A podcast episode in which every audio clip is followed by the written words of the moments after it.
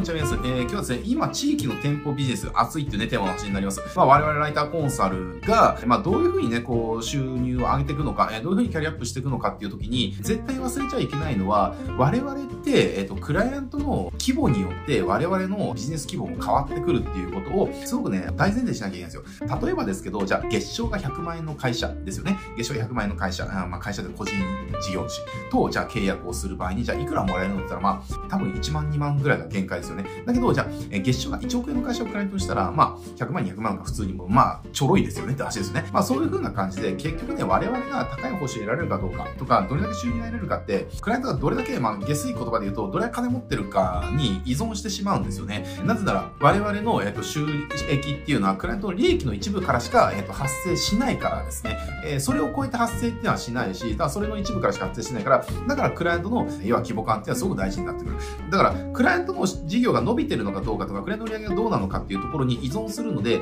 じゃあどうすればのいいかっていうと、やっぱりクライアントになるであろう、えー、業界だとか、ジャンルだとか、そういったものが伸びる業界だとか、伸びるマーケットだとか、金がたくさん動くマーケットだとか、そういったところに、えっ、ー、と、乗っかっていくっていう考えがすごく大事になるんですよ。つまり、まあ、トレンドに乗れっていう話なんだけれども、こう、トレンドっていう観点になった時に、いくつかあるんだけど、今日はそのうちの、えめちゃくちゃ大きなの、メガの10乗ぐらいあるトレンドの一つっていうのが店舗ビジネスなんですね。えー、だから、どういうことかというと、店舗の人たちを我々のクライアントにしていくと、我々の事業ってのはめちゃくちゃ伸びますよっていう話なんですね。えこれね、今日なぜかっていうところの理由をちょっと話したいんだけれども、今、まあこれちょっと壮大な話になっちゃうんだけど、まあ国の動きとして、まあ地域商社っていう動きがあるわけですよ。もしかしたらね、あの、鋭い方は聞いたことあるかもしれないんだけど、まあ地域商社って何かっていうと、要は地域の地銀ですよね。まあ地銀が中心になって、地域の産業っていうのを日本全国と世界に売ってこうよっていう、これの動きっていうのも地域商社と言います。まあこれはまあ国からのトップダウンで、えっとまあ地銀がそういったね、活動してるんだけれども、でもまあぶっちゃけそんなにね、うまくいってないってあるんですよ。えー、で、やっぱね、こう、日本っていうのは、やっぱ地域のね、いい会社っていうのが、その、ね、その地域ごとで世界に売っていくことができたとしたら、ね、日本中がま豊かになるし、お金が入ってくるしっていうね。だから要は日本っていうのはその各地の地域に対して、まあ、そういうことやっていけと、まあ、地域消費者として地域の産業をお前らが売ってけみたいなのをやってるんだけど、なかなかいかないと。で、これってつまりどういうことかっていうと、要は、えっ、ー、と、国が地域の産業を盛り上げてくれっていうのを、要は地銀に、要は指令を出してるってことじゃないですか。でもうまくいってない。このね、我々のトレンドって一番大きいところって何でこう発生してくるかっていうと、やっぱり国の動きなんですよ。例えばそれ以外にも何の動きがあるかっていうと、えー、例えば、えっ、ー、と、スタートアップのね、支援の動きってありますね。やっぱりこう、日本からユニコーン企業を作るんだって、これがやっぱり国が、ここっていうのも国がすごく大きな投資をしてる、えっ、ー、と、分野なんですね。日本からこういった、えっ、と、ユニコーン企業を生むっていうね、企業家を輩出するんだ、みたいなね。スタートアップを輩出するんだ。なんかこれ、あれですよ。なんかフリーランスの企業家を輩出するとか、そんなしょぼい話じゃないですかね。要はユニコーン企業を作るって、そういった企業家を育成するんだっていう話だから、そこに対してお金ってはめちゃくちゃ、あの、つぎ込まれてるわけ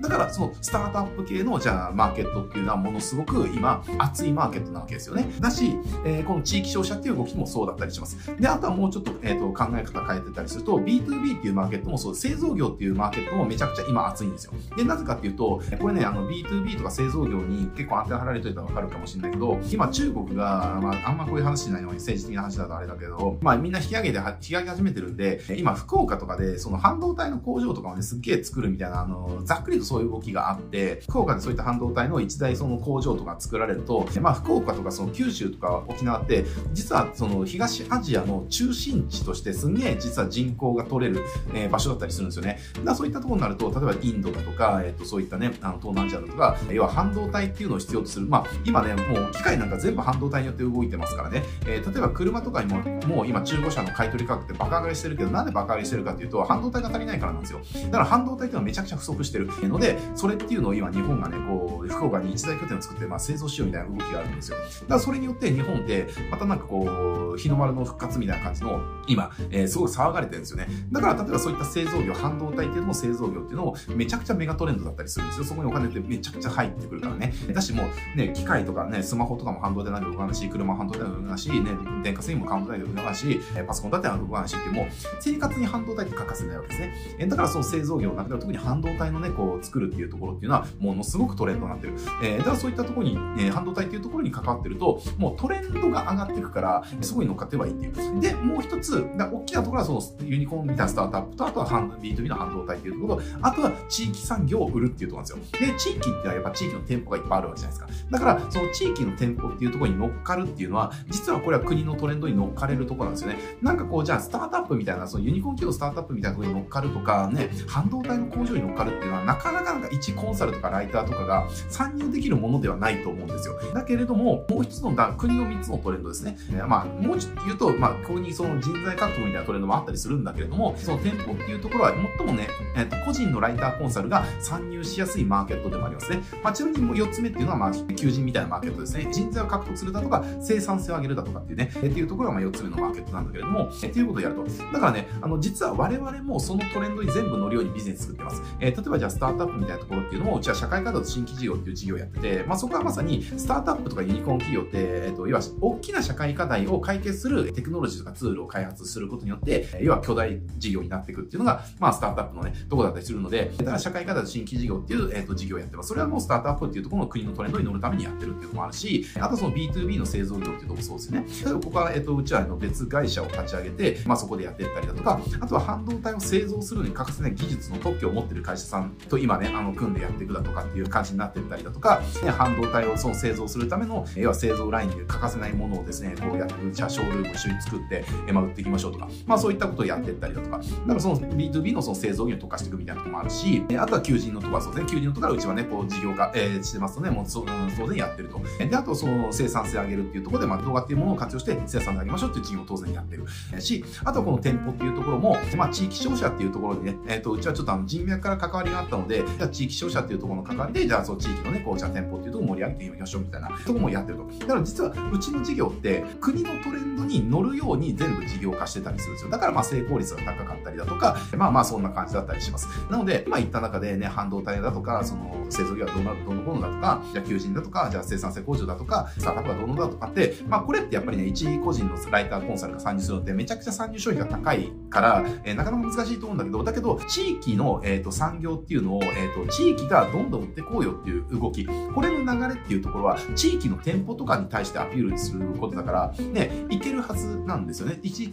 個人のライターコンサルでも入りやすいじゃないですか。だって地域の店舗なんかそこら中にいっぱいあるわけだから、ね、その声かけていいだけだしっていう、えー、話ですね。だからそうっていうのは、もう国が要は、あの、旗振り役になって、それの地銀っていうのが、えー、地域の会社とか店舗とかに対して、えー、もっとこうしてこいよっていう、要は教育とか動きとしてくる。だからそこに対して実行役として登場していくっていうね、流れが作れるので、えー、みたいな感じですね。だから今ね、手っ取り早く始めるんであれば、地域の店舗を売っていくっていうところの、じゃあコンサルティング活動とか、集客代行だとか、マーケティングサポートだとかっていうことをやっていくっていうのは、国の大きなトレンドに乗れる流れに入ることができるので、えー、まあ成功しやすいですよねっていうところがあります。なのでね、まあそういったところがまあ一番おすすめなんだけれども、絶対覚えて、今日の動画で一番覚えておいてほしいのは、トレンドに乗ることによって、えっと、収益は上がってきますっていう話ですね。トレンドに逆らっちゃうと収益って、要は流れに下がることだから、流れに逆らって収益上げたのめちゃくちゃ大変ですよ。えー、だそうではなくてっていうとですね、そうではなくて、トレンドに乗ることで収益って簡単に上げられてる。で、そのトレンドって何によって作られるかっていうと、国がどこに投資をしてるかっていうところを見れば、一番大きなトレンドがどこにあるのかっていうのは、えっ、ー、と、分かっています。で、それの今分かっていることっていうのは、まあ、半導体であったりとか、製造業であったりだとか、求人であったりとか、生産性工場であったりとか、地域のね、この地域商社の動きであったりね、店舗をやりましょうっていう動きであったりとか、まあ、地域っていうのは、まあ、そもそもインバウンドとかかってたりしますから、やっぱり地域を盛り上げるっていうのはね、もう欠かせない国の、要は収益確保のね、動きだったりとかしますねっていうとで、まあ、こういったところが一番大きなね、トレンドに、我々にとって関係のあるトレンドになってくるので、まあ、どこかにま乗っていくといいですよっていうところですね。まあ、それの一番入りやすいところ、えー、やりやすいところが、ま、店舗ですよっていうところが、まあ、今日お伝えしたかったことですという感じです。はい、じゃあ今日はね、これで終わっていきたいと思いますけれども、まあ、このチャンネルでこうした、あのー、ライターコンサルがどうやってチャンス掴んでいくのかっていうね、情報たくさん発信してますので、今日の情報役に立ったよって思ってくれた方は、えー、チャンネル登録、高評価よろしくお願いします。はい、じゃあ今日これで終わりです。ありがとうございます。